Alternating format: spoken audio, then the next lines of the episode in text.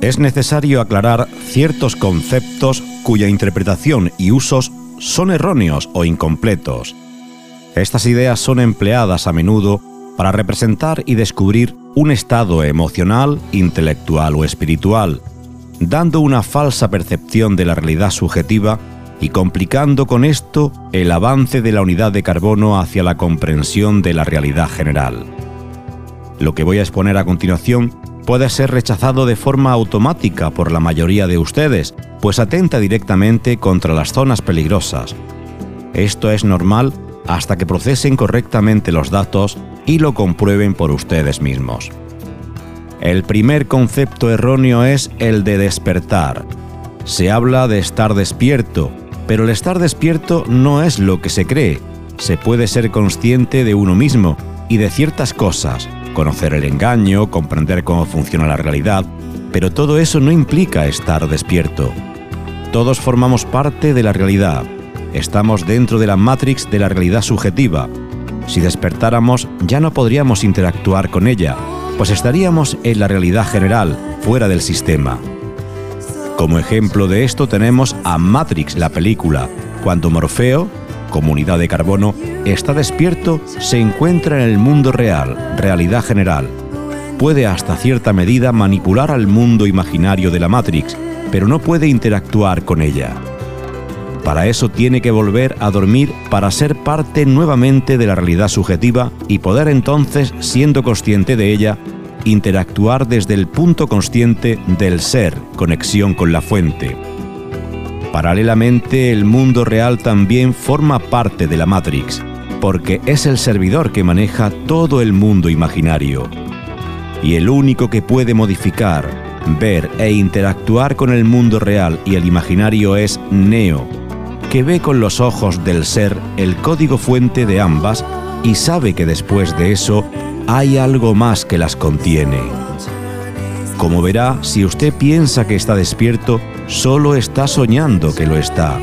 Esa es la ilusión que usan los amos para que usted no intente siquiera tratar de ser consciente de que está soñando, como Morfeo.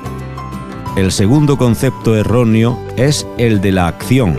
Se piensa que se debe actuar para conseguir un fin determinado para luchar por la liberación, sin saber que están cumpliendo mecánicamente el principio de causa y efecto recorriendo perfectamente el ciclo de la octava en curso y facilitando la recurrencia. Daré un ejemplo de cómo funciona. El gobierno de turno sube los impuestos. Usted se ofusca. Cree que está despierto porque cree ver el sometimiento y abuso de la élite. Protesta, grita, se revela, pero cuando llega el momento del vencimiento sale corriendo a pagar por lo que antes protestaba, porque el miedo a que lo ejecuten se apodera de usted. Esto se vuelve a repetir de distintas formas una y otra vez sin lograr cambiar las cosas, cuando la acción correcta en esa circunstancia sería la no acción. Solo tendría usted y toda la ciudadanía que no pagar el impuesto para revertir la situación y enderezar la octava evitando la recurrencia.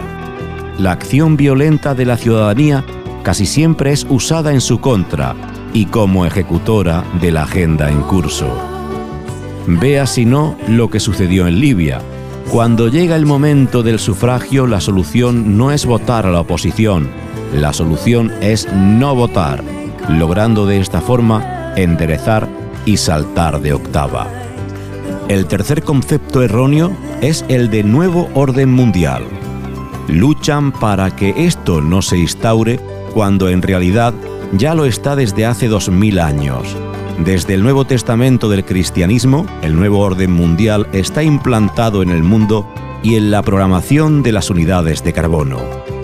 Lo que a usted le venden como nuevo orden mundial es la cortina de humo que oculta al verdadero monstruo de cuatro cabezas que se lo está comiendo, de nombre democracia.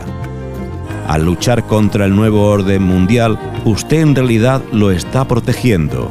La religión, la política, la justicia y la libertad son sus falsas cabezas que esconden su verdadero rostro, el ego. por eso luchando con nuestro ego, lucharemos verdaderamente contra el orden mundial.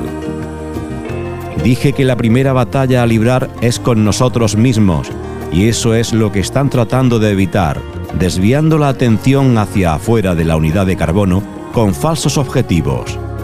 De esa manera, la energía que tendría que poner en usted la pone en ellos, dándole fuerza a la octava programada en curso descendente por los amos. Hay otros conceptos erróneos, sobre todo en la interpretación de los principios cuánticos, pero estos tres son los que más influyen en el camino de la búsqueda de la verdad y la liberación, porque están muy ligados a las zonas peligrosas de las cuales las octavas toman su energía para lograr la recurrencia. Como cada uno de estos conceptos está unido al otro, solo con la ejecución conjunta de todas las unidades de carbono se puede lograr el cambio en lo general. Si no, solo se logrará en lo particular. Unidades de carbono conscientes aisladas. Humanos atrapados en un mundo de máquinas tratando de sobrevivir un día más. Por suerte, el universo nos da una oportunidad porque necesita la energía del hombre consciente para acomodar su octava, y está modificando a la unidad de carbono para que pueda lograrlo de forma masiva.